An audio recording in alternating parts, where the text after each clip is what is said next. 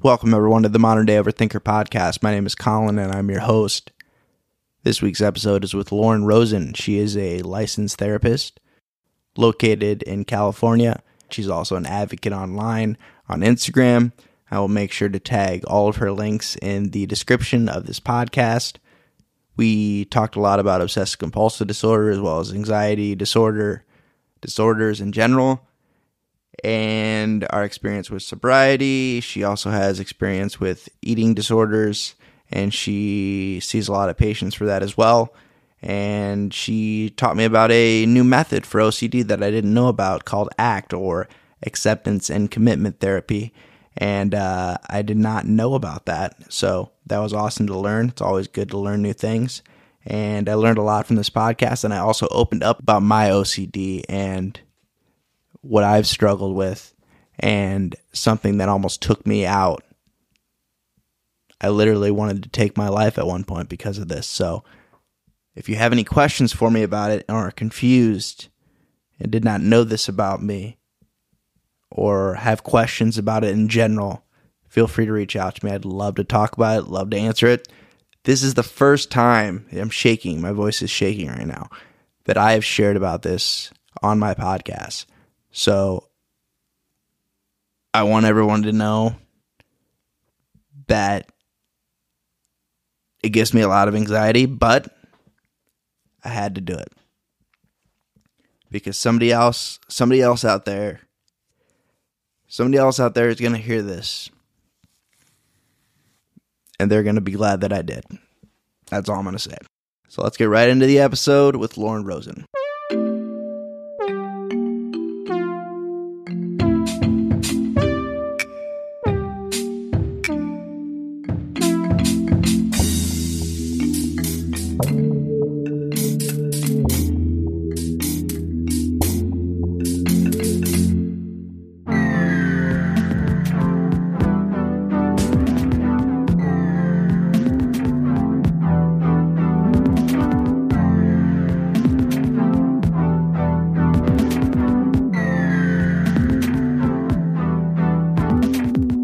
Thanks for having me on.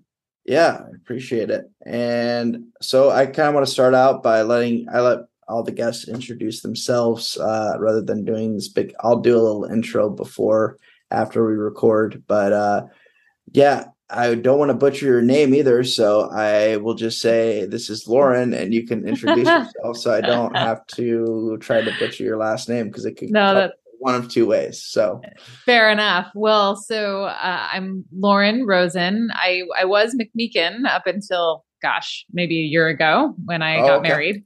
So um, awesome. that's one of my middle names now, but uh, yeah, which was way harder to pronounce for everybody involved. But mm-hmm. um, so I'm Lauren Rosen. I'm a, a, licensed therapist. I am the director of the Center for the Obsessive Mind, and we're an outpatient clinic specializing in treating OCD, anxiety disorders, eating disorders. And I'm based in Southern California, though I treat people in a fair amount of states now. Actually, I'm a, I work in with people in Florida, Utah, uh, Nevada, Nevada, Nevada, Nevada, potato, Nevada. Potato. Yeah, it's potato. Uh, and I, uh, hopefully, I'm hoping soon Oregon. So, awesome. yeah. Um, other than that, I am on Instagram. I do a fair amount of, of advocacy work on social media. Yeah, you for, do a lot of lives. Uh, you, I, I need to catch up with you on the lives. I'm not good with doing lives at all. Well, we record our podcast purely OCD live on Instagram so that people can interact. Which and so great. that's yeah. yeah. Um, so that's my my podcast that i co-host with my colleague and best friend kelly frankie uh, who's also a licensed psychotherapist. And that's i mean that's pretty much the gist of me. I you know i i work with people. I write sometimes. I uh, i i'm a podcaster now and how long have you been really, doing the podcast? Uh, gosh, since 2020, actually. Pandemic. So pandemic influenced a lot of podcasts. Yeah, yeah, pandemic podcast, I guess. Um, and in addition to that, it probably is, is worth mentioning. I'm pretty open about this on the podcast and generally that I, in addition to treating the disorders that I do, Uh, I am in recovery from OCD. I uh, so I I was diagnosed with and treated for OCD in 2010 after probably 17 years of having it undiagnosed uh, in mm. retrospect and and then I also I got sober in 2005. I know that's something that we we talked about. I think when yeah. we had our Instagram live. Um, so been sober for a hot minute now. Um, and yeah, yeah. And then I I also am in recovery from an eating disorder as well. So you know that was back in 08 that I really started my my recovery from an eating disorder journey in earnest. Although uh, they're all processed, you know, I don't think it's like oh yeah and now you're done because you live with your thoughts and it's not like years of the way that your mind works changes overnight it just doesn't happen so that's why i never say i'm recovered from anything it's recovering yeah, it's, yeah. it's very crucial to use that wording i think personally i yeah that's certainly true of my experience as well yeah i've heard people say that well I don't really hear it about OCD because, but I hear it from alcoholics, addicts, whatever you want to call it. Mm-hmm. Uh, and they, I've heard people say, "Yeah, I'm recovered. I'm a recovered alcoholic." I'm like, "All right. I mean, if that works for you, uh, hey.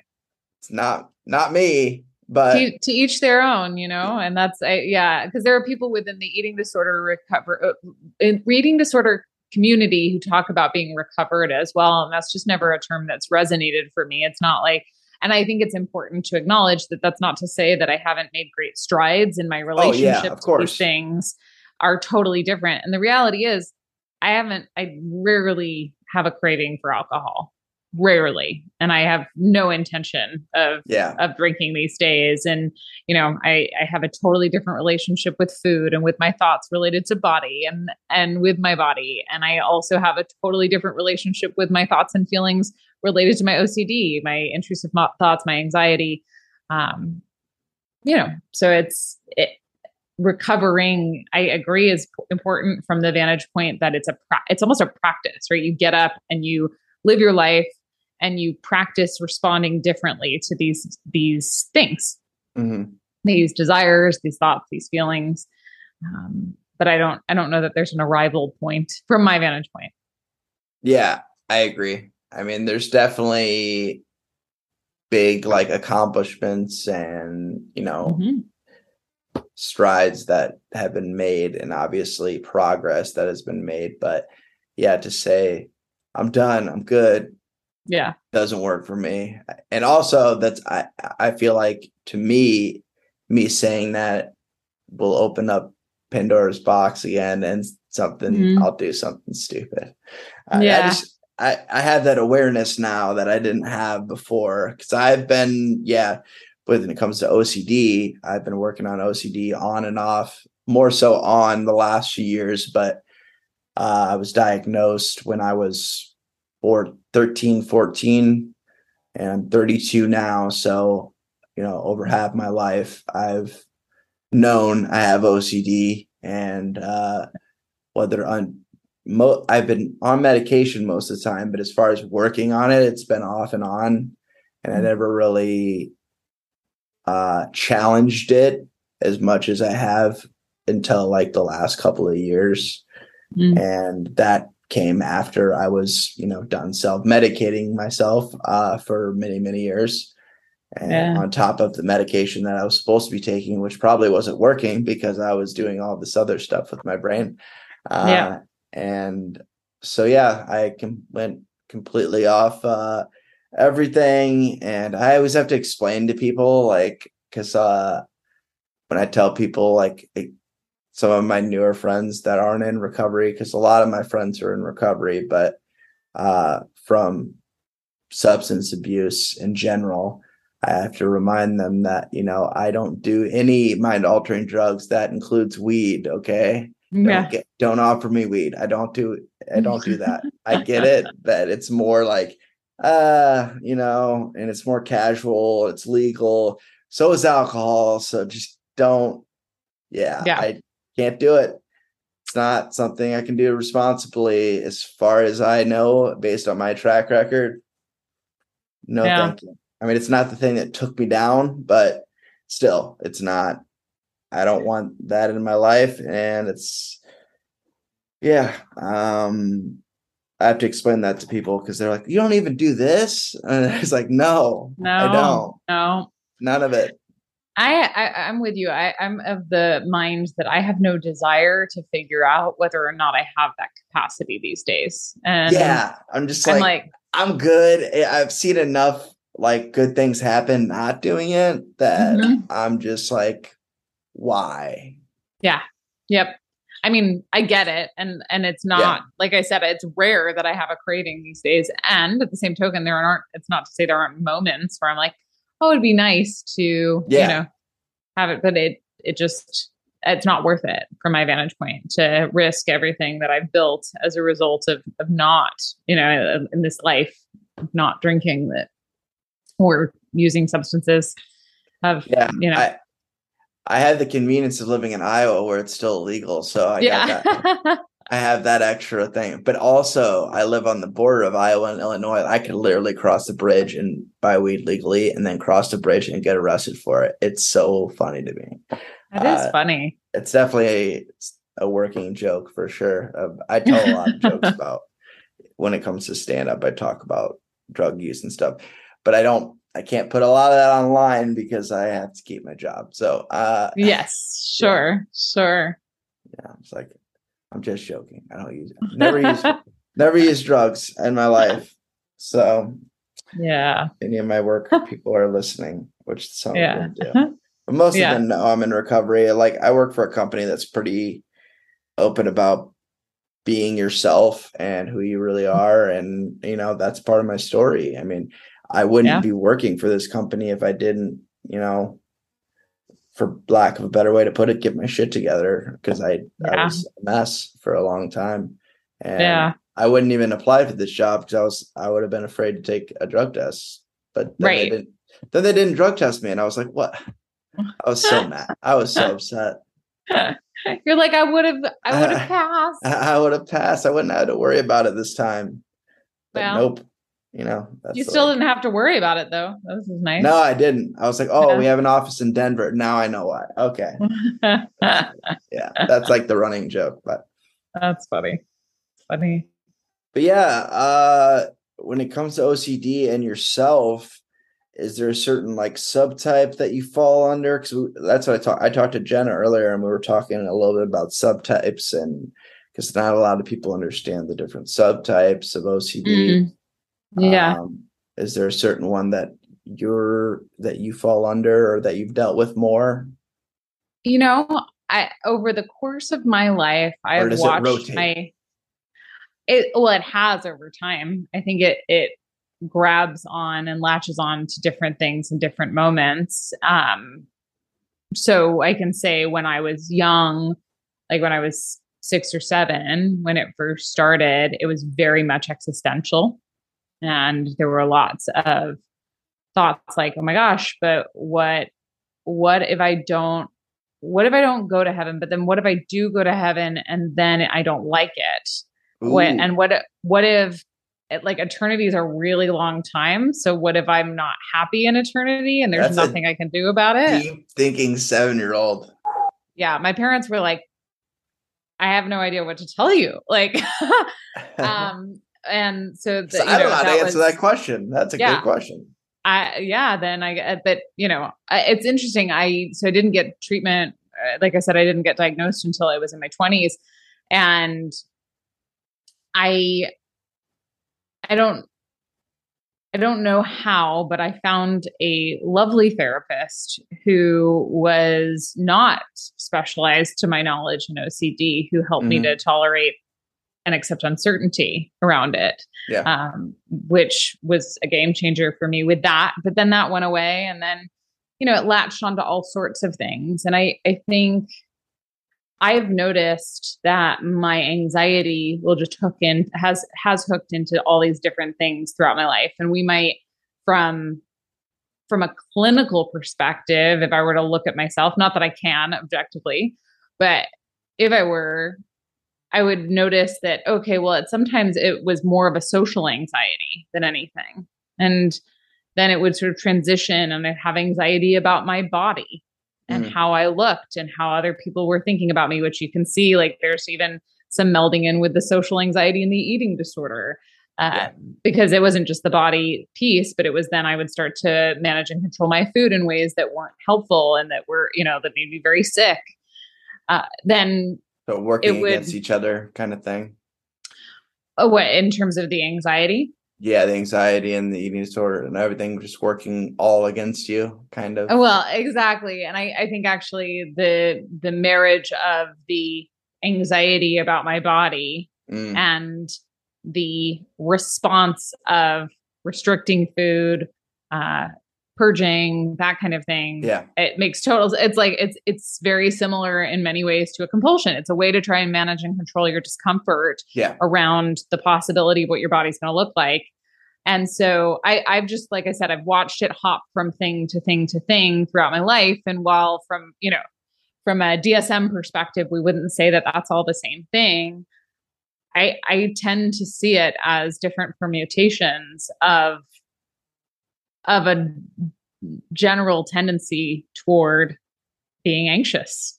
Right? Like I, I, and in fact, I talk about this.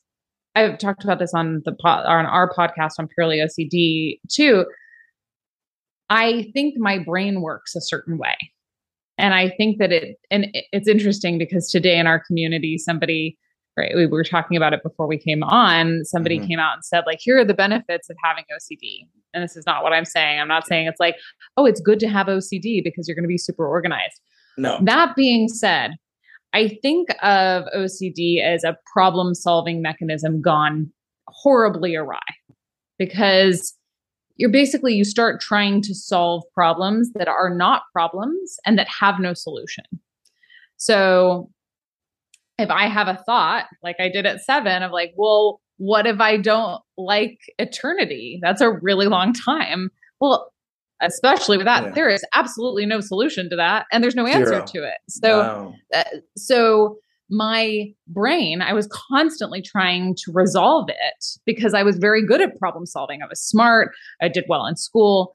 The problem was that I was applying this technique that served me so well on so many aspects of my life to something uh, that it was never going to work with. I was never going to be able to resolve the fact that I felt anxious or that there was this uncertainty that just was floating out there and that still is, frankly. Yeah, you're kind of a young philosopher too. Yeah. yeah, that yeah. is a question that you cannot answer, and that's just only going to make you anxious trying to answer it. Right. And to different degrees, that's all of anxiety, OCD. You know, oh, yeah. you take something like social anxiety. What if, what if, you, what if? You can't know whether or not somebody likes you. Even if they tell you they like you, you can't know it, right? Because you could never be on the inside of somebody else's head. Yeah. And you can't know whether or not you're going to have a panic attack. Just doesn't like there's no possibility and you can't control the feelings of panic either. So, you know, or if you have uh obsessions about sexual orientation, right? Like talk about a nebulous topic that most of us fall on a spectrum of rather than into these black and white categories that that those of us with anxiety and OCD tend to be such fans of. Like let just I just want to put it into a box, right? I want to I want to have an answer for it. It's just most of life isn't that clear. Um, and I think that's true of, of most anxiety disorders is like, I just want like a definitive answer. I want to know for sure. And yeah, good luck. Yeah, getting that 100% is mm-hmm. pretty impossible. And you just have to accept it. Yeah. And it's tough. Easier, way easier said than done. For sure. It is.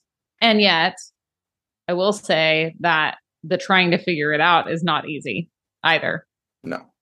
And so, yes, easier said than done to disengage, to drop the attempts to resolve the uncertainty and to get rid of the anxiety that came along with it. But it's also really, really difficult to try to get the the the re- resolution. And so, if you're going to do something, if you're going to work hard at something, you might as well work hard at the challenge that's going to get you into a, a life that you want more. Which are you a a um, advocate for ERP then?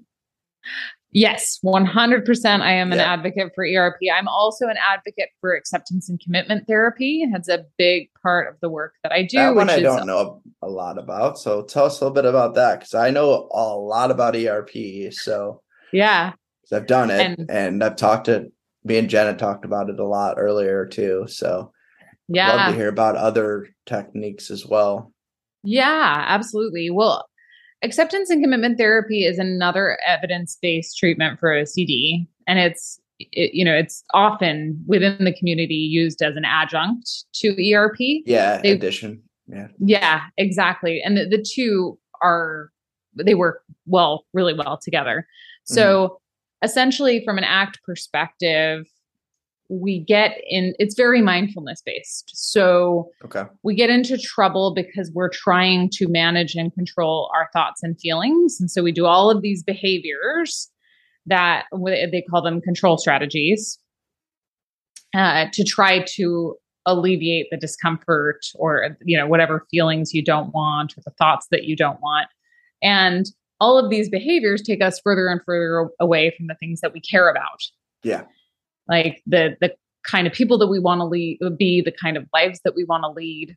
And so act so it stands for acceptance and commitment therapy it's acceptance of all of it's in many ways very similar to in 12 step the serenity prayer it's accepting what you can't change changing what you can and knowing the difference between those two things mm-hmm. um, so often we enact there's this practice of cognitive defusion. So the ability to see that you are not your thoughts you are the the objective observer of your thoughts. Like oh look there's a thought which is all mindfulness but they have some fun exercises that are really helpful in getting that distance. So like singing your thought to the tune of a song for instance is a, a diffusion exercise I okay. personally like to use Miley Cyrus's Wrecking Ball as much as is humanly possible because it's just it's fantastic for such uh, uh, undertakings. Yeah, that song is so catchy. Yeah, it's hard. yeah, yeah. Well, there's like it. an almost yodel, uh, like that happens, like the. It's just it's enjoyable, yeah. and it like it make it can't help but make me laugh a little bit. That like yeah. really um, which helps with defusion. Um, acceptance is one of the core principles, not surprising given the the name of the therapy. Mm-hmm. The idea of self as context. So the idea that that you are the the space in which all of these thoughts and feelings and urges and sensations are happening. So um, and that you're sort of Steven Hayes, who's one of the forefathers of ACT, has this quote that I love that says, You are large enough to contain all of your experiences, which I love. Yeah. Because I think we're quote. so, it is, isn't it? Um, so we're so afraid that there's going to be this thing that we can't experience that's too much for us. I think a lot of people with anxiety, myself included, have fallen into that category or with depression. So the yeah the idea is that we're sort of we're the the space in which things are are happening. Uh, there are tools like uh, so basically there's a, a skill set called expansion where you open to your feelings instead of sort of wincing and shutting down and and you breathe in you make space for your feelings instead mm-hmm. of trying to get rid of them. Yeah. Um, and then a lot of work around values. Like what what kind of a person do I want to be in any given set of circumstances, independent of what the externals are in in any circumstance. It's it's who do I want to be? How do I want to show up? What qualities, this is values, do I want to embody? And keeping those at the forefront and letting those guide the committed actions that you want to be taking. Okay. Yeah, that's a new one. I haven't really heard about that uh, which is great because I was I've heard so much about ERP, which is great, and I didn't know there was a another proven method that helps with ERP. And then I, I like that they work together because uh, I know many people say if you just use this and not ERP, that you, you would probably get uh, outlawed from the community if you said something like that. Well, I don't know about outlawed. I think, yeah. uh, but I do think that the community is very invested in in evidence based practices, which I really appreciate yeah. as somebody who was in therapy for a long, long time without getting the help that I needed. Um, but no, I like I agree. It, there needs to be diversity in terms of what skills oh, we can offer and um, and act. I I personally and professionally find it to be very helpful, and I think the real difference. It's interesting. So there's the inhibitory learning model of OCD. I don't know how much you know, about much. this. I, but I'll try to like make it as like not technical and obnoxious as possible. Um, but I think the idea is that for a long, long time, the the, the world of uh, you know OCD treatment, of behavioral treatment, uh, especially ERP, was based on this idea of habituation which it's true, right? If you continue to face something over and over again, generally your anxiety around it is going to go down, right? We habituate to things. And yeah. it, you know, it actually happens interestingly enough with foods too, right? If you're allowed to have whatever food you want, and let's say you're you're eating pizza every night for for 30 days, you're gonna like the pizza more probably on night one than you are on night 30 right? Like, because you're going to get used to it. It's just going to sort of, yeah, not be as interesting. So that was the the emphasis, and not that not that it doesn't happen. Habituation does, like I said, happen. That being said, a lot of people put the emphasis on habituation and in so doing, I think a lot of people thought, oh my gosh, well, if I'm not, if my anxiety is not going away, I'm not getting better. And that yeah. emphasis on my anxiety has to go away in order for me to be okay, I think is very limiting. Mm-hmm. Especially because it does tend to hop around from theme to theme to theme. And so if you've gotten a sense of wellness related to one thing, then something else pops up and you're going to get anxious about that. And then it's like, well, now I'm screwed. So I think instead of the emphasis being on let's let's do exposure to each individual thing and habituate to every trigger that exists which isn't really it's not efficient because not practical. No i mean most people with ocd can tell you that like they could be triggered by very random things like just walking by a place where they've previously been in in an anxiety spike can be yeah. a trigger. So um I think the emphasis within the inhibitory learning model has has shifted. And it's it's more of a theoretical lens that the community has tended to prioritize in in recent years. And the the emphasis is on distress tolerance rather than habituation. So how can we get better at feeling our feelings rather than how can we make our feelings go away uh, and then the inhibitory learning model talks a lot about how how we learn and how we can support people in learning through ERP. So uh, they talk about the fact that su- when we're surprised, we learn better. And so consolidating learning in moments where somebody does something that they didn't think that they were capable of is really important and helps to to sort of implant that in their minds. Um, and also informs the fact that we're not necessarily as focused on doing exposures gradually these days where it's like i'm going to do a level three exposure and then i'll work up to four five six seven. That it's like you can do a three and then do an eight. And that actually helps to support learning more as well and that surprise factor is part of that too. So there are a lot lots of interesting elements of inhibitory learning but the idea is not that you get used to it that the anxiety goes away per se it's that you develop other associations with the things that with the triggers. Uh, and it has this emphasis on distress tolerance, which kind of dub, dovetails into acceptance and commitment therapy, where the the the total emphasis is on distress tolerance, and the the aim is not to get rid of any feelings. In fact, the getting rid of the feelings is the problem. Yeah, yeah, you can't just delete feelings. It doesn't work Mm-mm. that way. No, in fact, but that's the thing, right? Like this goes back to the problem. So what we want to do, yeah, right, yeah, is like, oh, I want to get rid of this feeling, but that's exactly what gets most people to treatment. is accepting the feeling. No, is try like most people come to treatment because they've been trying so hard oh, to get oh, rid of the oh, feeling. That's what gets them to the treatment. Okay, that's yeah, yeah. I misheard you. Yeah, okay. No, yeah. Does that make sense though? Yeah, that does make sense. Uh, yeah.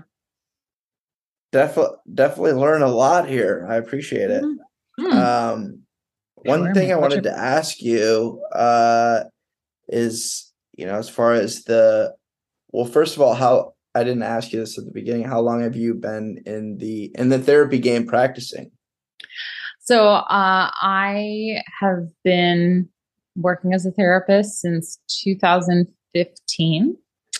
So I guess going years. on almost eight. Yeah. Yeah, almost yeah. eight years. That's awesome. Um, of course, there's a, a long process of getting licensed uh, that you're probably aware of since you've talked to lots of therapists. Yeah, I've I've heard, and that's it's made me uh, a little bit scared to do it myself. Um, yeah, not scared, but like just like jumping through all the hoops and things like that. Yeah, and I'm an impatient person, so that doesn't help either. Yeah, fair enough. And uh, yeah, and I have this weird uh, relationship when it comes to school. So, but. Mm also when I was in school last time, school wasn't the main focus. So yeah, there is that. Yeah. Yeah.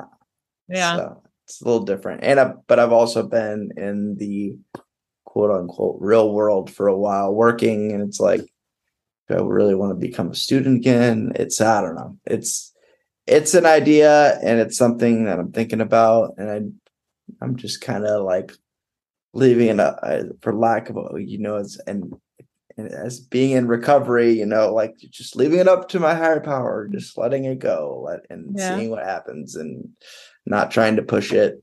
And I, I know it's something I want to do. I just don't know when yet. that's so, cool. Yeah.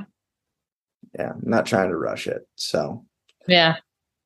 And I have a decent, uh, like I said, I have a decent job. I make a decent living now. And, I'm good at what I do. I'm comfortable where I'm at for the most part. So, yeah, it's like, and I'm also doing other things, uh, like a, with the comedy stuff. And that's an, another thing where it's like, the more I've done it and the more I do it, the easier it is for me to do.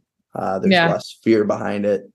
Uh, and people have noticed that uh, they're like, you look really comfortable on stage. I'm like, I'm still pretty uncomfortable, but uh, you can't really tell as much. Yeah. Uh, well, you're better at feeling your discomfort, right? Exactly. It's like, I know this is going to happen.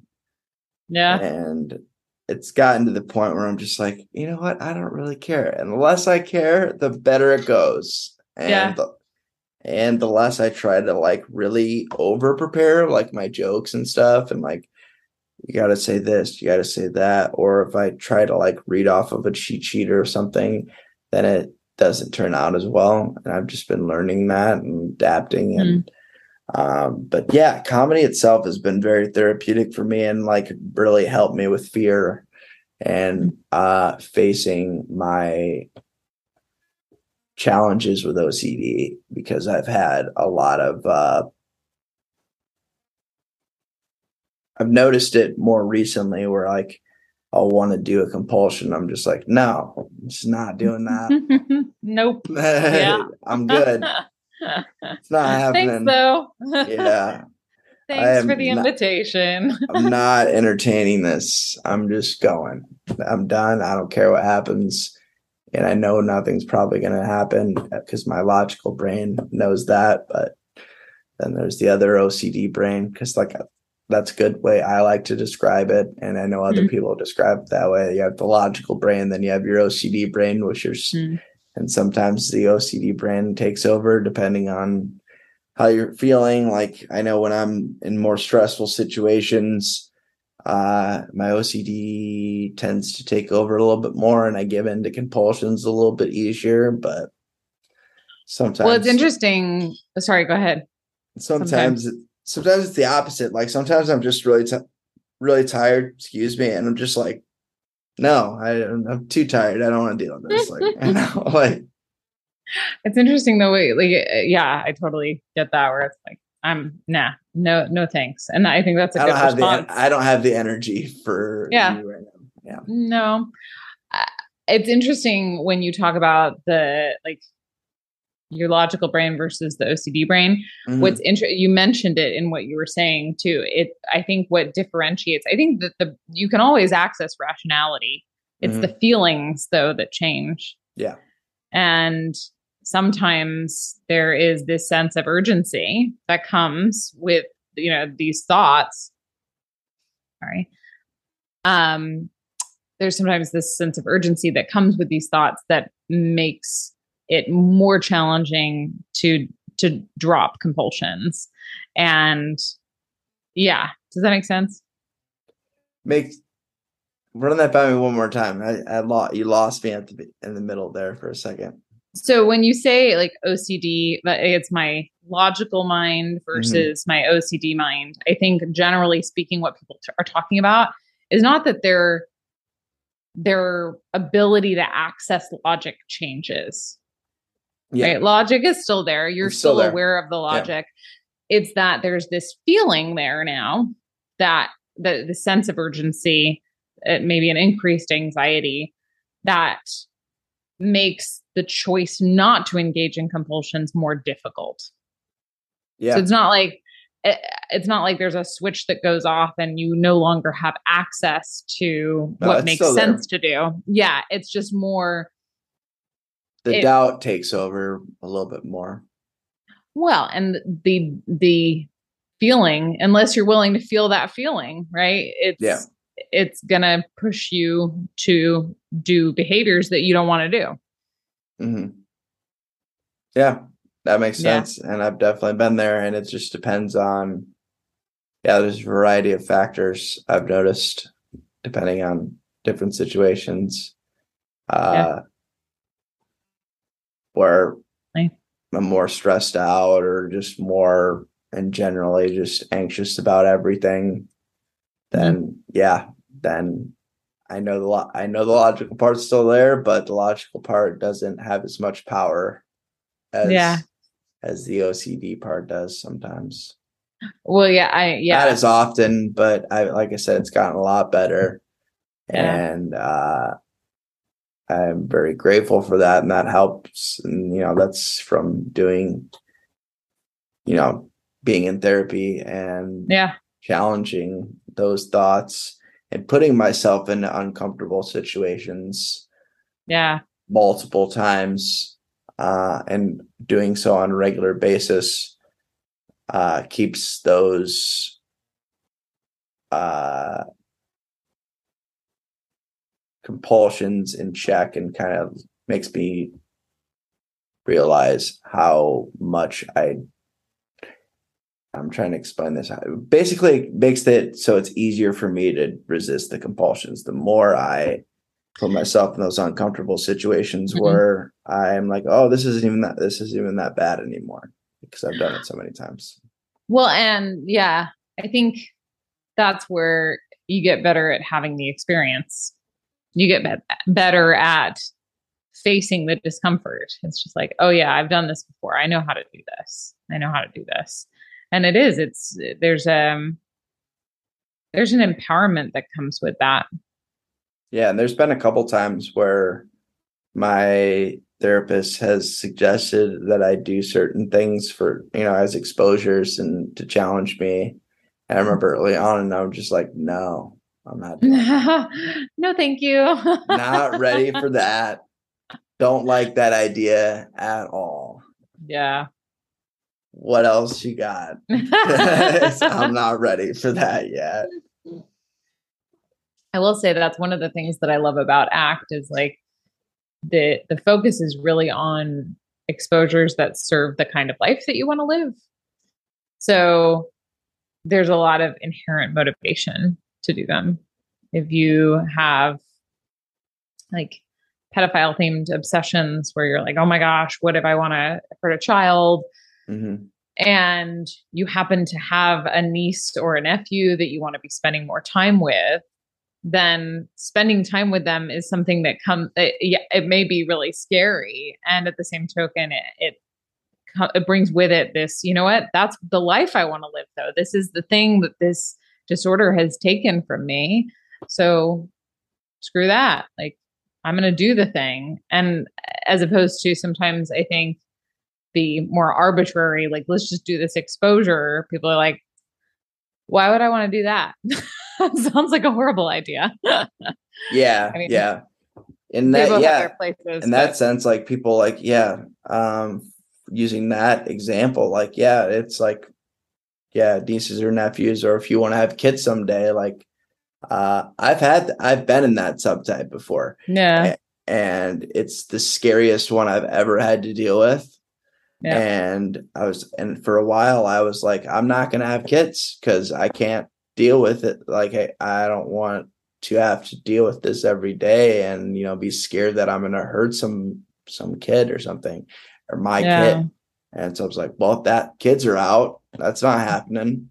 But yeah. now I've changed and you know realized because I didn't know what the heck was going on. I didn't know it was uh it was an OCD thing really until you know I talked to more people about it. I actually used um, I you know looked online and um, I think I I looked on um because I've known about NoCD for a long time since like its mm-hmm. inception. Uh, the founder uh, Stephen, I can remember never his last Stephen. Smith. Stephen Smith uh, reached out to me, or I reached out to him. I can't remember a long time ago when I was blogging Mm. And uh, I did a blog post about NoCD before they were doing therapy, but when it was just the app. Mm. it was just a community. And I remember looking on the on the forums that they have on the community, and like I was like, oh, a lot of other people deal with this. Yeah. And but they it's not like open in public because you know it's like taboo and it's yeah. just like, and even until like the last year, I think Jenna was the first person to get me to talk about it because I was scared to talk about it with anyone and mm. publicly because it's like I don't want somebody taking this the wrong way and thinking, oh, this guy, I can't have this guy around my kid. It's like, no, really. If anything, yeah. I'm like extremely cautious and yeah, not as much anymore. And I'll like purposely put myself in situations uh, where I'll say like hi to someone's kid that I see, like just just as an exposure on its yeah. own, like on yeah. purpose. Like even though I haven't really been struggling with it that much lately, uh, I'll still do it just because of just in case like that starts creeping up on me again. I am ready, or it won't creep up on me because I'm actively doing damage control. I get, for lack of a better way to put it, yeah. Uh, and that's the subtype that really took me. That's when I started using drugs heavily. That's when I started mm. like drinking a lot because yeah. I was like, I'm this terrible person, and because I didn't know. Um, yeah. And I was like, I don't know how I'm supposed to deal with this. Um, I was suicidal for a while, and mm. yeah, so it's it's scary. Uh, and there's other and the harm OCD can be very. I mean, don't get me wrong. There's a lot of subtypes of OCD that are they're it's all scary, uh, and it can all be very scary. But that's the one where it's just like where it's harder to talk about. I think because mm. people might uh, misunderstand. People might misunderstand what you're really talking about. You know, like you're white. Oh yeah. Like you're having these thoughts, so that makes you a bad person and that's like you know you're that's that was my initial thought like oh you're mm-hmm. having these thoughts so you're a bad person or you believe these thoughts or this is somehow something you want but it's not so and i've realized that but it took me a while to get there yeah. Well, and I think that the reality is that in treatment, most people will go, but what if it's not OCD? And what if I actually do like these thoughts? Right. Which is, yeah. I think, really important to acknowledge because, and there's uncertainty that most people find themselves having to accept around that too. And if that makes sense, I don't know if that's part of your experience, but I, I agree. Like, I think from an outsider's perspective, uh, hopefully more and more people are understanding that yeah. having thoughts is not indicative of who you are uh, or what yeah. what actions you would take. Um, well, yeah, I used to have thoughts when I was younger that I was somehow going to cause a terrorist attack in my head. With right, yeah, like obviously yeah. I didn't want that to happen, and I could easily explain that to somebody. They'd be like, "Oh yeah, I, yeah, I don't, I don't see you being a terrorist." Yeah, but, right. You know, although, but it is interesting because I think there are a lot of different subtypes that can be misunderstood and mm-hmm. like postpartum OCD. Like, yeah, and, that's a new one I've learned about. I learned that learned about that one from Jenna. Jenna's getting a lot of shout outs on this one. Yeah. Yo, Jenna. yeah. Um, but yeah, I, I think postpartum. I also think that it, eh, each subtype and look, they're all OCD, right? Like we, yeah. we we group them into subtypes because it's helpful for people to be able to recognize their own experience in somebody else and feel a little less alone. But yeah. I look at things like sexual orientation OCD or mm-hmm. relationship mm-hmm. OCD, and those things about that, and that's a new one for me that I've been working on. Yeah, personally, yeah, yeah, and I think there's this tendency talking about that with other people who aren't in the OCD community that people think, oh, well, you're having doubt. We should definitely talk about this. We should try to figure this out. And so while it's not necessarily problematic in the same way, like it might be misunderstood with POCD or harm OCD, all of that, PPOCD, postpartum. Um, but it's also problematic because people still don't understand that that trying to answer the question is not in anyone's best interest. Do you know? Like some people are like, oh, you're doubting your sexual orientation. Well, may- like maybe you're not gay or maybe you're not bi or maybe, you know, like oh, whatever yeah. the thing is. And it's like, that's not what the person needs. The person needs to say, like, you know what, we're not going to try and figure that out. And same with relationship OCD. But um, so there's all of these different pitfalls that come with a lack of understanding from the general community about about OCD, um, all sorts of ways that it can be mishandled as a result of that. And that's, we see that often in terms of people with OCD in talk therapy going over and over and over the same information with their clinicians um, who are, you know, potentially very well intentioned people, just don't understand how it works.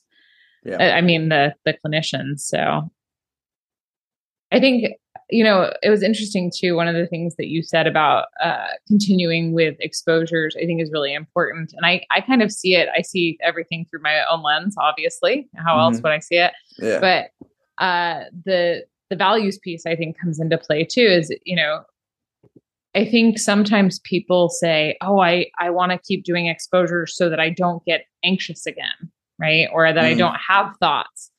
And the, from my vantage point, it's much more interesting. Like, let's continue to do exposures because that's the kind of person that you want to be. I imagine, yeah. knowing you, what little I do, that like you care about being a friendly person, like that. That's something that you'd like to to embody. It's like yeah. kindness. Yeah, and that one reflection of that is saying hello to children when you walk by them, right? Like, oh hi, acknowledging, right? yeah, yeah, yeah and smiling and, and all of that. So yeah, it's an exposure, which also like supports you and just sort of, you know, facing the things that cause you anxiety and learning and, and practicing back to practicing, practicing dealing with it differently. Um, but it's more because that's the human you want to be than it is about trying to ward off potential anxiety. Yeah, exactly. Yeah.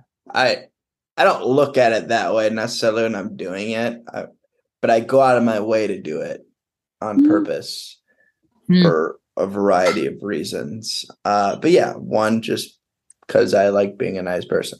Um, yeah. And sometimes, yeah. you know, I I'll say hi to a kid, and they're just like they're just basically like, I don't give, I don't care. Yeah, like, they're like stone faced. They're like, like, oh yeah, I forget their kids, and they don't give it. They don't care. they don't care. They're like, yeah. Yeah. Cool.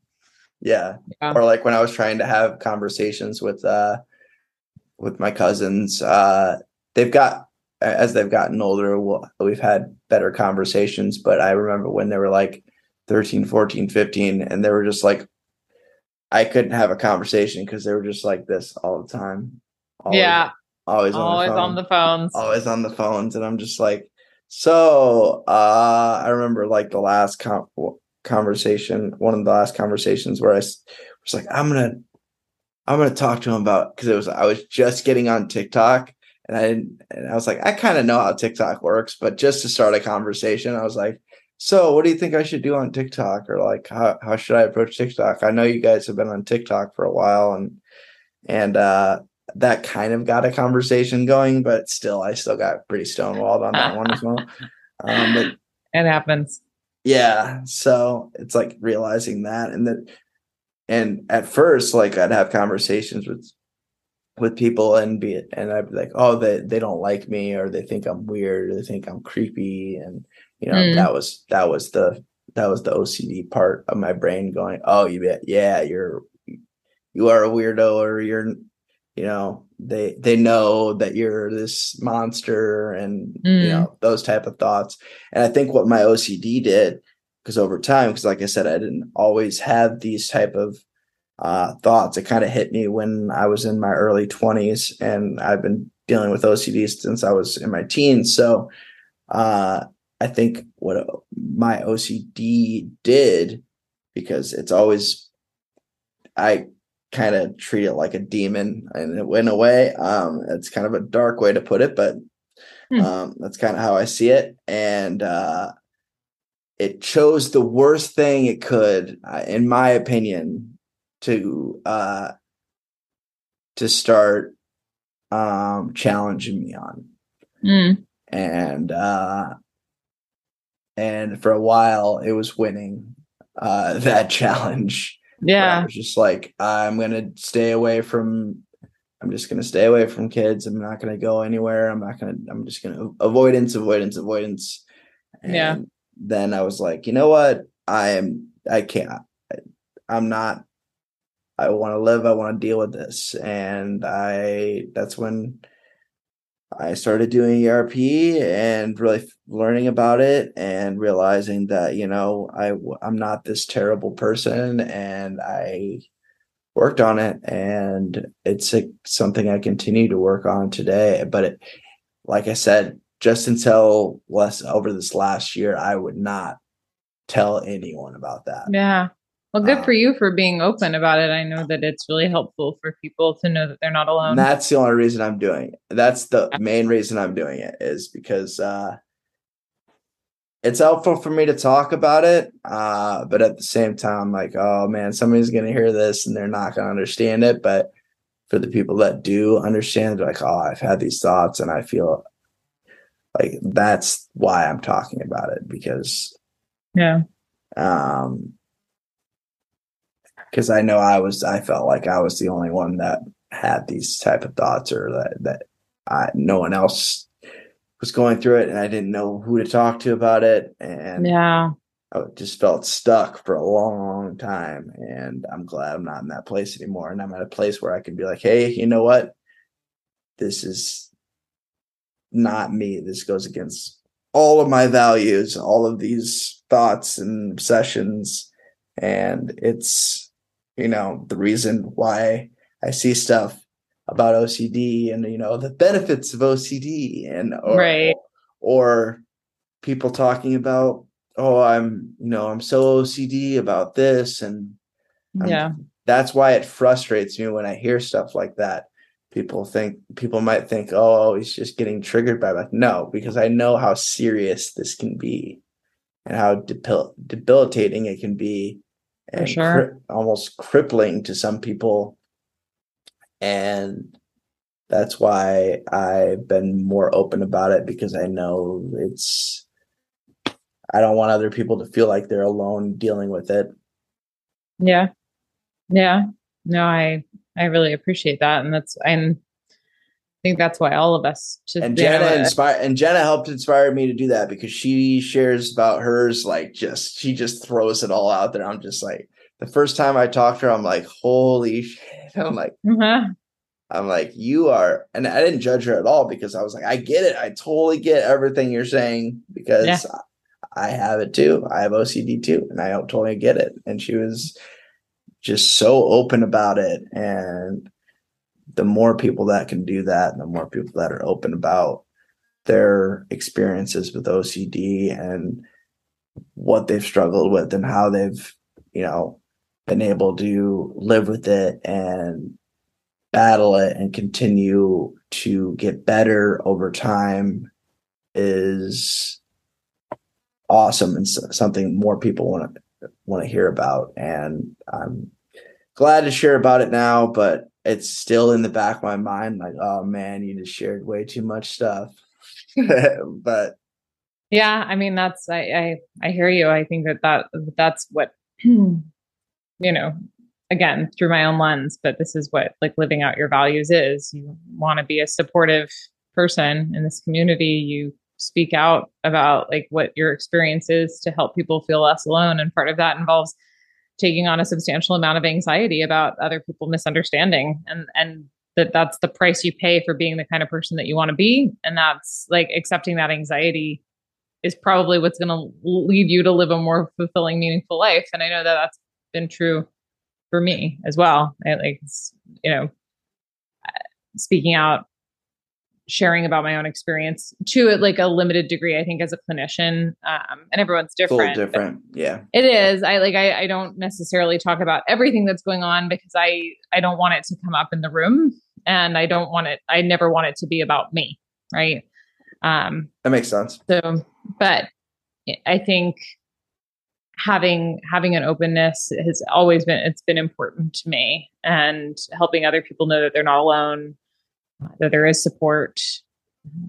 It, it yeah, it, but it doesn't. It's not without its drawbacks, right? And people don't understand, and then there are like angry trolls and stuff like that. You know, like I've seen the trolls. Uh, they're fun. Yeah. Yeah, but you know, like it's like I I would take that time and time again because that is worth it for me to show up in the way that I want to show up and be the kind of person that I want to be. Yeah, yeah, yeah I, I, will uh, gladly deal with the trolls or the haters or whatever you want to call it. I'm like, I don't. I'm I'm past that. I'm not worried about that anymore. No, no. Not to say yeah. that it won't like affect me a little bit, but it. I'm not invincible. Uh, yeah, I still have feelings and uh but at the same time i know that people that come after people are usually in a really bad place for sure but that's what an ERP is, right? It's like it's going into something knowing that it's going to potentially cause you pain. Like you're not going into it's okay if it impacts you because you're a human, right? Mm-hmm. And people saying unkind things about us as humans is generally a challenging experience. It's not about not feeling the thing. It's you know, courage is showing up even even when it is hurtful and saying, you know what, I'm going to do it anyway, even though it is hurtful and uncomfortable. Like, do you know? I don't know. Yeah. Yeah. This is only my second time talking about it on the podcast, on a podcast. I've never talked about it on my podcast. I talked about it on Jen- Jenna's podcast. So some of my friends are going to hear this and they'll be like, they're going to learn something that they didn't know. So mm-hmm. my closer friends know about it and I've talked to them about it, but uh, some of my other friends are going to be like, "Oh, I didn't realize it was that that was a big issue for you." I'm like, "Well, it is, and now you was, know, and uh, it's not as big of an issue anymore, but it's something like that. You know, OCD is always there for me, and yeah. it will morph and change into different things. You know, I deal with a little bit of the harm OCD and contamination OCD. I've always dealt with that on and off. That's kind of where things started. And uh, that likes to peek its head up up every once in a while and yeah. kind of remind me that it's still there. And uh, yeah. So I deal with that as well, but it's kind of um, organized chaos right now for the most hmm. part. Yeah. So, um, and I keep myself.